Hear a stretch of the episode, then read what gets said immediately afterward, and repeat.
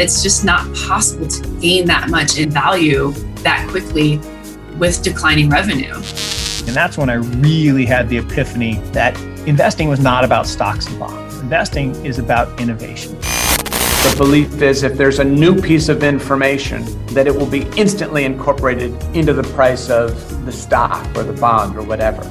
But that's not how people change their minds.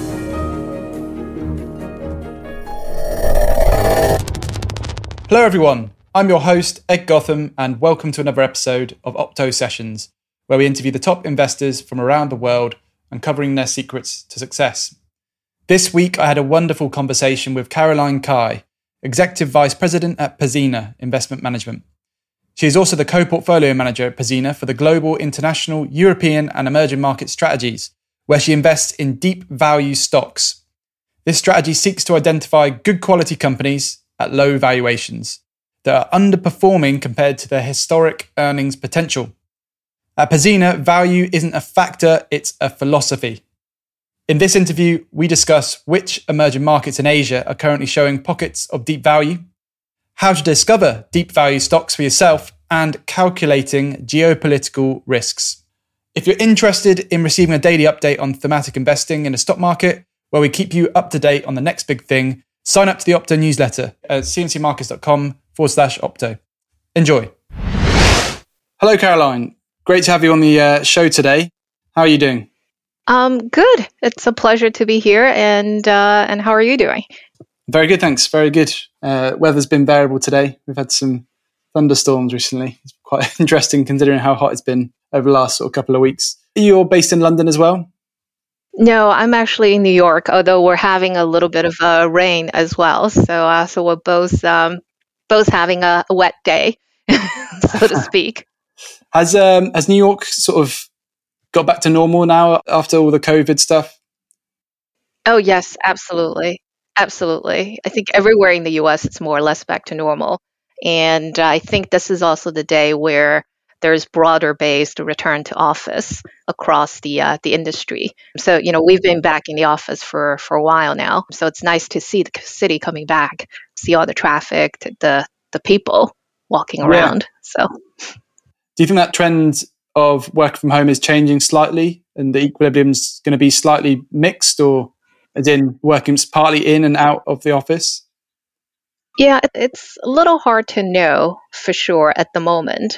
I can only speak from our experience as an asset manager. We feel very strongly that we we work better, we're more productive, we collaborate better, and our people develop better when we're all together in the office. So we're we're strong proponent of as much time back in the office as possible. I think it's a little bit of getting used to the commuting, being away from home after people having worked from home for two years. But the more you do it, actually, the more I think the benefit comes through yeah. um, for the individual and the organization. So, so I think at the end of the day, it's really you know every organization making what they view as the best decision for their own um, business purposes and balancing that against individual needs. Definitely. And um, it's obviously been a very interesting time in the markets. Well, the last couple of years have been very eventful. And you've got a big focus on emerging markets. So I thought we could start there. And how worried should people be about an emerging market debt crisis given the state of inflation, planned rate hikes in, in the US, strength of the dollar, etc.? What are your thoughts on that? Yeah, sure. So I think, you know, after a period of fairly significant debt buildup, as what we have seen, not just specific to emerging markets, but also in the uh, in the advanced economies. A financial debt crisis is always a worry. So to start off, we worry a lot about that as well. Although when you look at it in the context of capital markets, I think the impact of rising dollar and inflation has first of all, huge humanitarian impact mm. on the poorest economies and populations, right? Already, you know, we're seeing very catastrophic impact in countries like Sri Lanka playing out. And, and I think if you look at the latest estimate from the International Monetary Fund, 30% of EM countries um, and actually 60% of the poorest countries are already close to debt crisis mode. Um, so the issues are fairly significant. in terms of the populations it covers. However, when you look at it from a capital market perspective, which is really more exposed to some of the bigger and perhaps more closer to middle income economies in emerging markets, it's a slightly different picture as a result. Now, we don't have a crystal ball and we're not macro specialists, so I'm not going to be here making big macro forecasts. Yeah. What I can offer are just a few observations that we have. One is if you look at how much policy rates have risen in EM, for instance, so far, it's a little over 3% on average, whereas, you know, in the developed world, it's about 1.5%. So EM has already been on this tightening path and at a magnitude that that's uh, multiple of what we've seen in developed world. I only bring it up to illustrate the point that actually in emerging market people are used to higher inflations than what we've seen in developed world. So high inflation is not new. It's not to minimize what's happening but it's not new. And a lot of the businesses over the years have developed you know what i would call coping mechanism to operate in such environment right? The second thing is for em emerging market countries that are more reliant on internal funding sources i.e., you know, less external funding, dollar borrowing, for instance, they still have the pain of rising rates and inflation to deal with, but not the type of external debt crisis um, that we witnessed during the Asian financial crisis or the or the you know LATAM um, debt crisis going back in history. The last thing I would just highlight is China is sort of the big elephant in the room just given the size of the Chinese economy and the weak fundamentals that we're witnessing today because of the uh, the property market correction, the sort of COVID zero policies, and uh, and the general regulatory uncertainty. The only observation I would make here is China is actually a significant holder of other emerging market countries' debt, and for the most part has been viewed as you know perhaps an impediment to the uh, early restructuring of debt in some of the EM countries. So, how things play out in China and how it sort of uh, works with international creditors and organizations is something new versus what we've seen historically. And do you think it's going to get worse before it gets better? Yeah, it is difficult to to say. It's kind of, you know, wondering whether things are going to get worse in the UK before it starts getting better when you look at the rate of the uncertainty in the energy market and really just sort of a change in a weakening overall global macro, it's hard to be overly optimistic about what can happen in the uh, in the short term. Now, on the other hand, I would always separate what's happening in the macro from what's going on in the valuation. Things can look really bad, but if the valuation is already discounting a lot of the fear and the pain, then you actually have a fantastic starting point from an investment standpoint. So, if we look at emerging markets as a whole, are there some that are most interesting to you and why? Um, sure. So we actually are seeing, you know, opportunities across a really diverse set of industries and economies. If anything, I would say this is sort of the most broad based set of opportunities that we have seen in a while. So we're doing a lot of work on Chinese companies, for instance. I hope that doesn't come as a surprise to, to yeah. anyone who sort of uh, is familiar with the uh, the value philosophy. Given all the uncertainties, given the correction in valuations, we're seeing a number of high quality Chinese businesses showing up in our screen and becoming interesting potential ideas for us. Asia is by and far where we have the most exposure in our portfolio and are doing a lot of the new research. LATAM, there are selective opportunities in some countries like Brazil, but by and large, it's not an area where we find a huge number of new opportunities. And then Europe, for the most part, you know, we're, we're finding a selective few things, but not a whole lot at the moment either. Interesting. So yeah, so Asia's the focus spot basically. Yes. And so your strategy relies on discovering these deep value stocks. How do you approach that in Asia? So you, have highlighted some countries that you're interested in.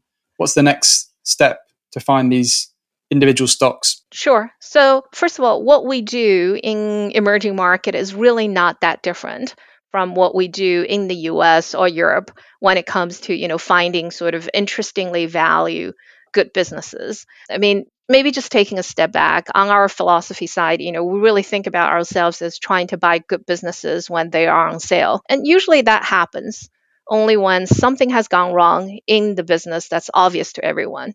But the resolution of that something that's gone wrong or uncertainty is not. So, what we look for are companies where the current earnings are in general well below their long term potential or what we call normalized earnings power of the business. You know, we want to pay as low a multiple as we can for that future earnings potential.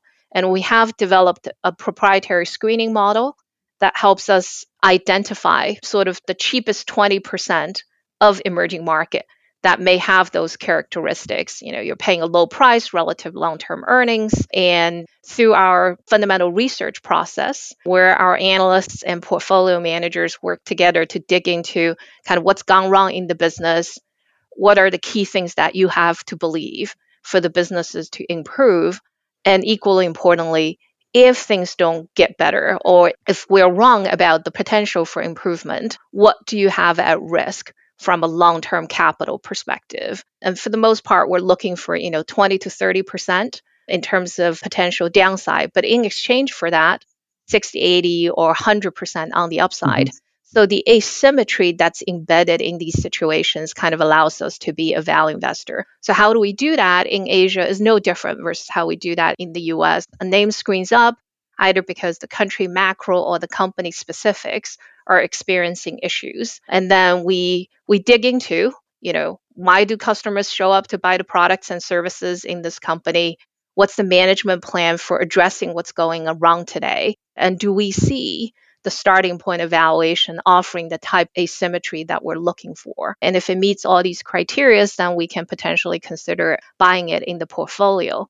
And then at the portfolio level, you know, one important thing that we always focus on is we try to have as diverse a set of underlying exposures as we can. So as a result, you don't have to know what needs to succeed going into the future. If we're right about sort of uh, the risk reward trade off embedded in each investment, and and we have a portfolio of these 50 businesses all of which you know are in pain for uncorrelated reasons and hence what will make it better is uncorrelated as well then we think you can have a value portfolio that will help you that can potentially help you navigate the uh, the lack of certainty that people see on the macro front, but generate the uh, the type of long term alphas that we're looking for over the full cycle.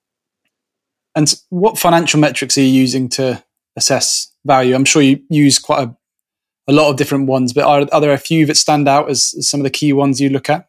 So for us, the way we think about valuation is really this uh, price to long-term normal earnings estimate. And for our own modeling purposes, we think of it as five years from now what the business is capable of earning. And obviously, there are a lot of other metrics like price to current earnings, price to book, kind of all value factors that can be a dimension of a stock being cheap. But the reason we focus on normal earnings is because, you know, what's happening the business today, we think the market is fairly efficient in discounting that. What the market is not particularly good at or efficient at is really looking out three to five years and saying, why should this business still exist? What's the probability of success in terms of management's turnaround plan, right? And I think we get paid for taking that long term perspective on how a business can and should evolve and trying to pay as low a price as possible for the business because things are not going well today and people are focused on what's not going well as opposed to what can be improved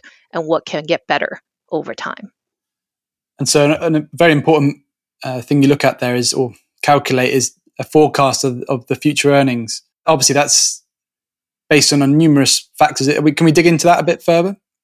Yeah, sure. So what we do there to to make the long-term forecast is really looking at, you know, longer term, what's the potential revenue path for this business given everything we see on the micro and the macro front. And then most importantly for us is actually not the revenue forecast, but rather the profitability forecast.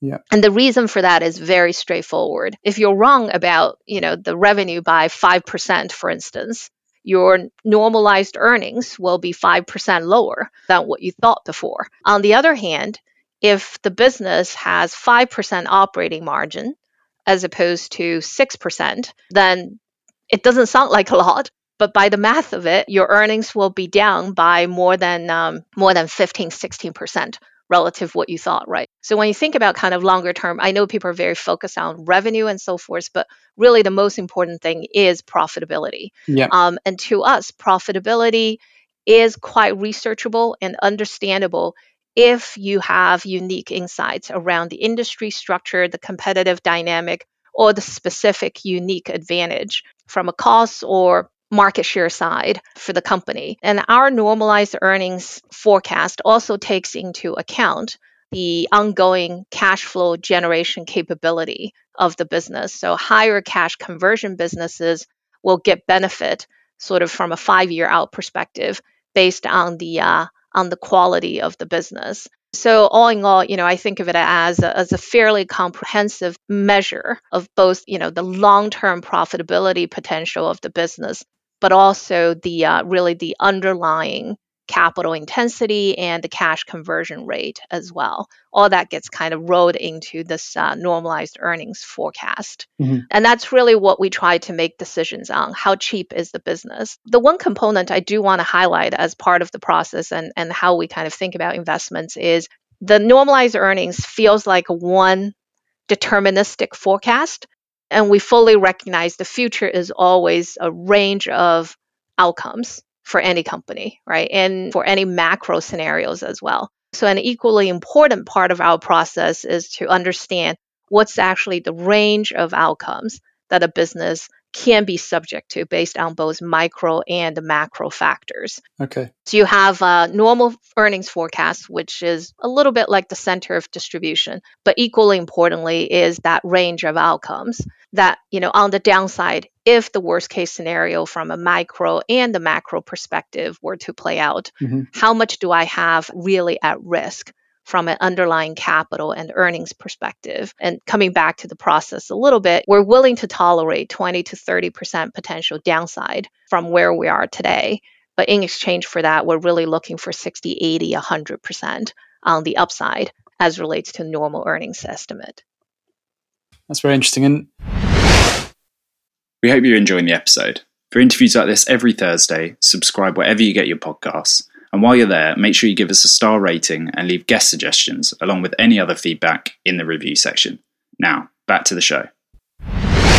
Obviously, an element of that risk factor is geopolitical issues. Is that something you try and assess in depth? And uh, I mean, in particular, obviously, internally, China's you know been making some political moves that have impacted the stock market quite a lot on specific companies. Sometimes, how do you look into that? Yeah, sure. So we do it in a couple of different ways. You know, again, kind of coming back to it, we view ourselves as students of businesses, really trying to understand why a business should be profitable in the first place and how that profitability can evolve over time given what's happening in the industry and maybe what's happening in that country. We do not view ourselves as macro specialists. There are people way more qualified to make those forecasts. So, what we do is as a starting point, we take the market's collective judgment of what a country's uh, risk premium should be as one way to think about quantitatively how would you adjust the earnings of a business in Brazil, for instance, against the earnings of a business in South Korea for example. Clearly, given the you know the difference in shareholder protection, the difference in macro stability, there is a difference in what you would be willing to pay and what the market has been willing to pay for a dollar of earnings coming from these different regions. Yeah. So we have a way to to adjust that quantitatively um, based on the history of uh, of discounts that we see in different regions of the world. Now, the more interesting part really comes from how do you connect the range of macro scenarios to the outcomes for this specific company. Mm-hmm. And that's really about if inflations were higher or GDPs were stronger or there are different regulatory scenarios, how can this business adapt and, and how solid is the balance sheet, how solid is the operating business model that it can still thrive and grow earnings in those environments. And what are you paying relative to that now one of the things that we believe as value investors is you know, to say it a little bit facetiously, you know, there are only two types of businesses in our world. One is the businesses that are in trouble today. The other ones are the business that will get into trouble yeah. one day, right? Um, and and if you kind of see the world that way, our view is we want to focus our efforts in the businesses that are in trouble today because when they are in trouble, that trouble is already discounted in the valuation. So you have a chance to pay a low price for it if you can figure out whether it has a realistic shot at improving over time, right? Mm-hmm. Now, country at some level operates similarly. You know, you have countries that are in trouble today or the countries that can get into trouble down the road. So our view is we'd rather look at things where the trouble has already manifested itself. So a lot of that fear and pain is discounted in the share price already. And it's really not that different from sort of Warren Buffett's view. You know, you you want to be greedy when other people are fearful and you want to be fearful when others are greedy, right? So for us, when the geopolitical uncertainty is rising or has risen and the valuation has come down in response to it, it could be an interesting area of opportunity to look for good businesses, you know, that have a better shot at navigating those environments. And those are really the times that you get to pay low prices for a very high quality businesses in emerging market. That's yeah, that's a very interesting way of approaching this. That's uh, good to hear how in depth you've gone on that. And what factors are typically the reasons for these businesses being undervalued? There's some common factors that you see in these businesses that you look at. Yeah, sure. Sometimes there are common factors, but actually, as a, as a portfolio manager, you know, you you're really looking for as many different things that are causing companies to the valuations to go down and uh, and the businesses to have some some issues today, right? But generally, you know, we would think of it as one self-inflicted pain. So the company did something, missed executed on a strategy, missed a product cycle, something internally driven that led to the earnings decline and the and the earnings and the valuation pain.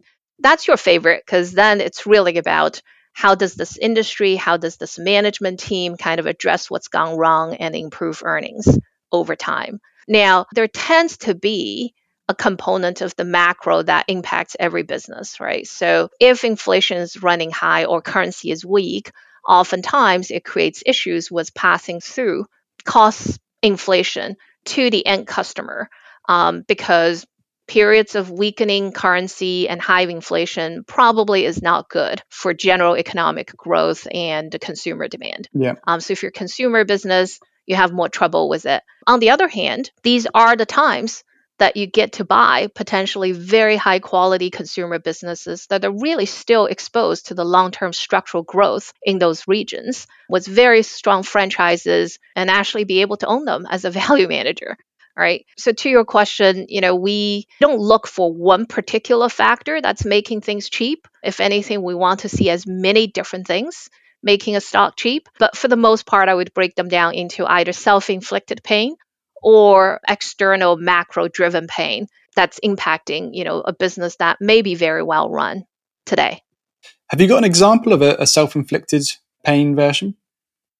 Sure. So nothing is sort of ever you know 100% clear between the two right? Um, there's always sort of a little bit of a cross current between the two. But one of the names that we invested in before we have largely exited at this point is hyundai motor so South Korean car manufacturer, one of the reasons that we liked Hyundai Motor as an investment was the fact that they were slow to the SUV trend in North America.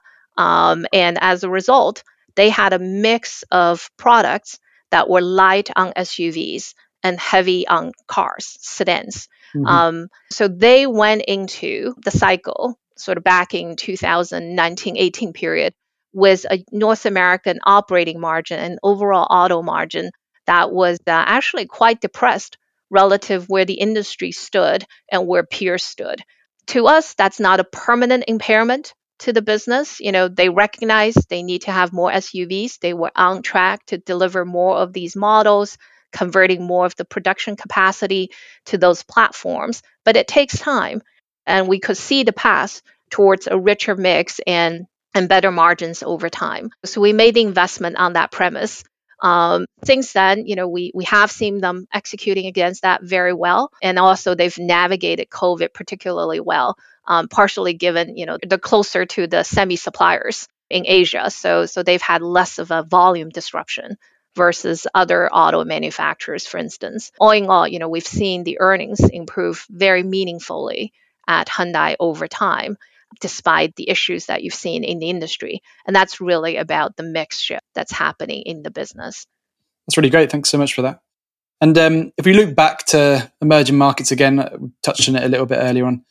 Obviously, listened to quite a few of the interviews and stuff you've done online and, and articles you've written, and you've pulled out a few other countries in Asia that are quite interesting, such as South Korea and Taiwan outside of China. Right. Could we touch on them a little bit? Why are they interesting? Sure.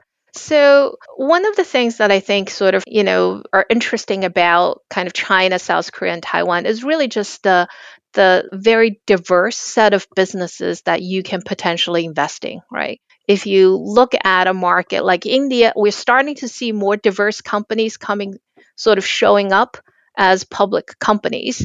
Um, but there, there tends to be a little bit more of a concentration of business models in some of these other markets. Um, and as I mentioned earlier, you know, as a, as a manager, you want to see as many different types of pains as possible, right? So that's I think that's why we see Taiwan, South Korea, and China look appealing to us, just given the range of, of different businesses that you can expose yourself to. South Korea and Taiwan are interesting because a lot of people view them as really having achieved almost the sort of advanced economy levels of income and hence not offering the type of growth potential as other emerging markets. But for us, you know, as we mentioned earlier, it's not about the rate of growth. It's about the underlying profitability and the valuation you pay for, for these businesses.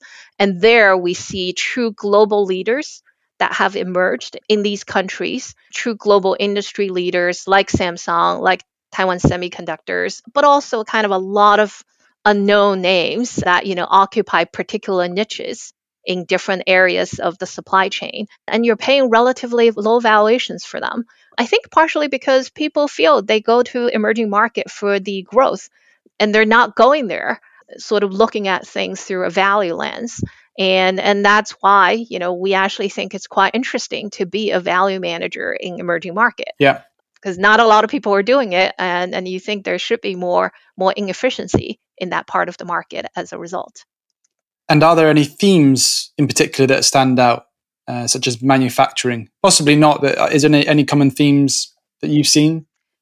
Yeah, sure. So, you know, kind of, I would group it maybe there's sort of a, what I call the reopening theme. Yeah. Um, particularly in Asia, where things are behind the West and the Latin or other parts of the world in terms of reopening the economy, things going back to normal. And China obviously is uh, is a good example of of that. So we have some investments that are that are really trying to take advantage of the current pain associated with the the lockdowns and and the destruction in demand associated with that. Manufacturing kind of slash, I would say, technology is another example of that. You know, one of the interesting things that's emerging is, for instance, a lot of the businesses that we are buying in Taiwan are really have been in the process of moving their manufacturing footprint from China into other low cost countries mm-hmm. in Southeast Asia. Really, not so much for po- geopolitical reasons, but rather for pure economic reasons, right?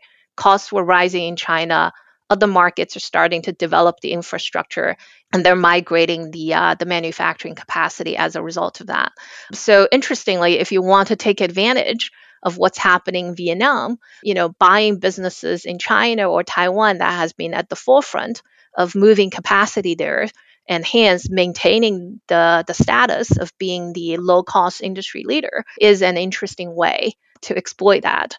And then then I would say, you know, kind of the the fallen angels, uh, for, for lack of a better word, yeah. and it comes in the form of consumer businesses that are bearing the pain of cost in, inflation, consumer budgets being squeezed. Um, names like Alibaba in China, that's in the crosshair of sort of the the regulatory yeah. concerns. Um, but really, you know, more of the business is is manifesting kind of the macro pain that we're seeing in China as opposed to just the the regulatory impact. All of these are are themes that are that are emerging in our portfolio as areas of uh, of interesting opportunities. And uh, you mentioned Taiwan. Um, obviously, it's a big point of discussion at the moment due to the relationship with China, the US, etc. How do you or do you continue to reassess your judgment on on risk due to the potential you know geopolitical factors that are at play here? And is there at any point it becomes something you stop to look at? Yeah, so I, I wouldn't say there's a point at which you stop looking at it. It's always what's the valuation relative to the range of outcomes, right? And now, one of the things that I that I do think is important when you invest in emerging market is you should always be very open-minded about what the downside looks like, what the range of outcomes are. I don't think that means you don't invest in something, period, because you're worried about it. Because I can tell you everything to worry about in every market, yeah. right? But um, but what it does mean is you you should think about position sizing very carefully. Um, and that is one way to control, to sort of to put some guardrails around the risks that you embed in the portfolio, even for geopolitical reasons, right? And for Taiwan, you know, we we really try to navigate this no different versus how we would navigate extreme macro events in any market. Good balance sheets, good resilient operating models, industry leadership that can be sustained over time as you get through a difficult period. These are all the things that you look for. And then you look at the valuations that you're paying relative that range of outcomes and you think very hard about the overall exposure that you have to kind of maybe one catastrophic macro event, right? Because it's there's not going to be one catastrophic micro event. It's going to be one catastrophic macro event. But whatever it is, I do think kind of the the two sort of rocks or pillars that that we lean on as a value manager balance sheet flexibility that allows you to come out of the other end mm-hmm. and the business model flexibility that preserves significant amount of the productive capacity or the core competency of the business is something that you lean into to navigate these uncertain times. And I thought we could just finish with covering one of your recent investments in Asia and why you believe they offer deep value. Sure. So, one of the names that we added to the portfolio is Alibaba in China. So, we have not been an investor in Alibaba up until the uh, last year 2021 now obviously was a benefit of hindsight you know we we probably could have we, we were probably still a little bit early in getting involved with the company but let me walk you through kind of what we view as the core attractiveness of Alibaba's business. So the company really has two fundamental segments that they operate in. One is the e-commerce platforms in the form of Tmall and uh, and Taobao. There, they are I think roughly 17% of Chinese consumption. So really kind of a, a fairly mind-boggling market share of Chinese consumption. Because if you compare that to Walmart yeah. in the US, for instance, you know, Alibaba is a much bigger presence. And because of the scale and the brand position that they've built up of over time and really, you know, Alibaba's platforms as the destination for consumers in China, we view the the profitability there as fairly sustainable over time mm-hmm. and should grow with overall Chinese consumption growth over time. And there's some market share loss they have on the e-commerce side, especially with ByteDance, kind of the parent of TikTok, and its Chinese version um, starting to, to enter the monetization phase on e-commerce. But overall, with e-commerce shares continuing to grow within Chinese consumption, Alibaba losing some shares within e-commerce, but also Chinese consumption presumably growing over time, we see that their overall e-commerce business on the um, still on a growth path, albeit at the lower rate versus the history. What's interesting about what's happening on the e-commerce platform is the fact that the regulatory crackdown on limiting the influence of these businesses, interestingly, has had the impact of scaling back the ambitions of everyone in the industry. And that has led to much more of a focus on profitability and cost discipline um, across the board.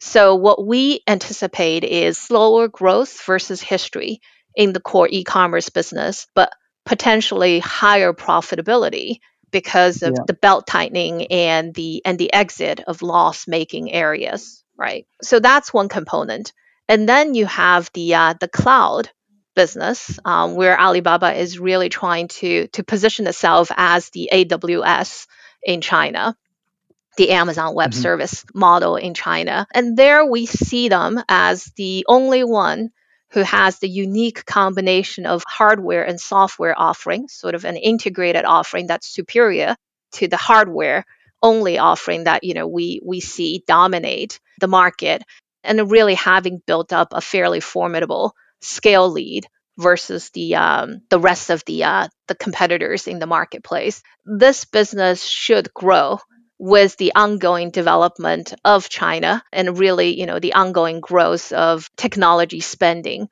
within the Chinese economy to improve productivity to drive further growth. Um, and there's no reason to think the profitability there would be any different versus what you see with AWS in the US. So when you put these two pieces together, you know, we see the potential for meaningful earnings improvement at Alibaba over time.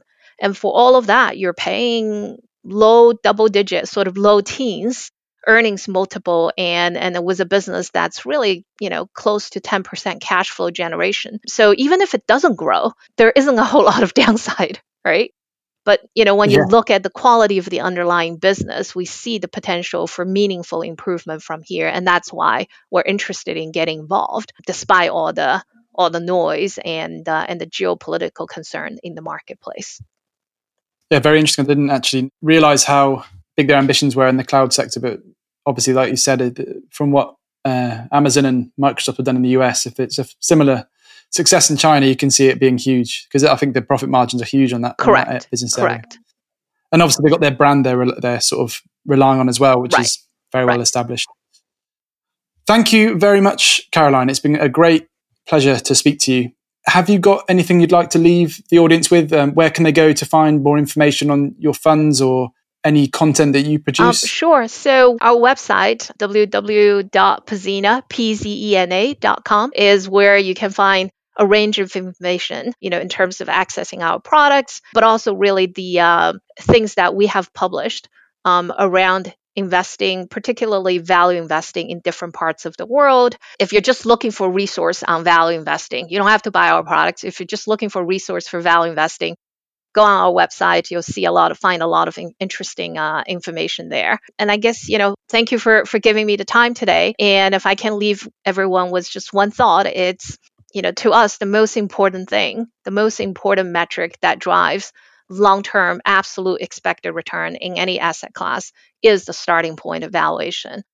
And I think with all the uncertainty and pain going on in the world today, we're actually seeing very interesting starting point of valuation really across the board in value land, but emerging market in particular, you know, where we have not seen businesses trading at sort of the five to eight times price to normal range. Um, that's where mm. we're finding new opportunities today. And that's what we're very excited about at this particular moment. It does feel like values having a bit of a revival that might last for quite some time, longer than people think. So that's that's great to hear. Thanks very much, Caroline. And yeah, again, it was a pleasure. Thank to do that. Thank you very much show. for having me. Thanks for listening, everyone. Just a quick note before we sign off. If you're looking for an easily digestible daily update on the markets, this might be of interest. Opto Updates is our short newsletter sent every day during the trading week, giving you a bulleted list of the top seven stories from the global stock markets. We've done the hard work for you, highlighting relevant opportunities and trends. And in addition, we'll also keep you notified of any new products, stock reports, or webinars from the Opto world. If you're interested, sign up using the link in the show notes. And thanks also to Co-Fruition for consulting on and producing the show. Until next time.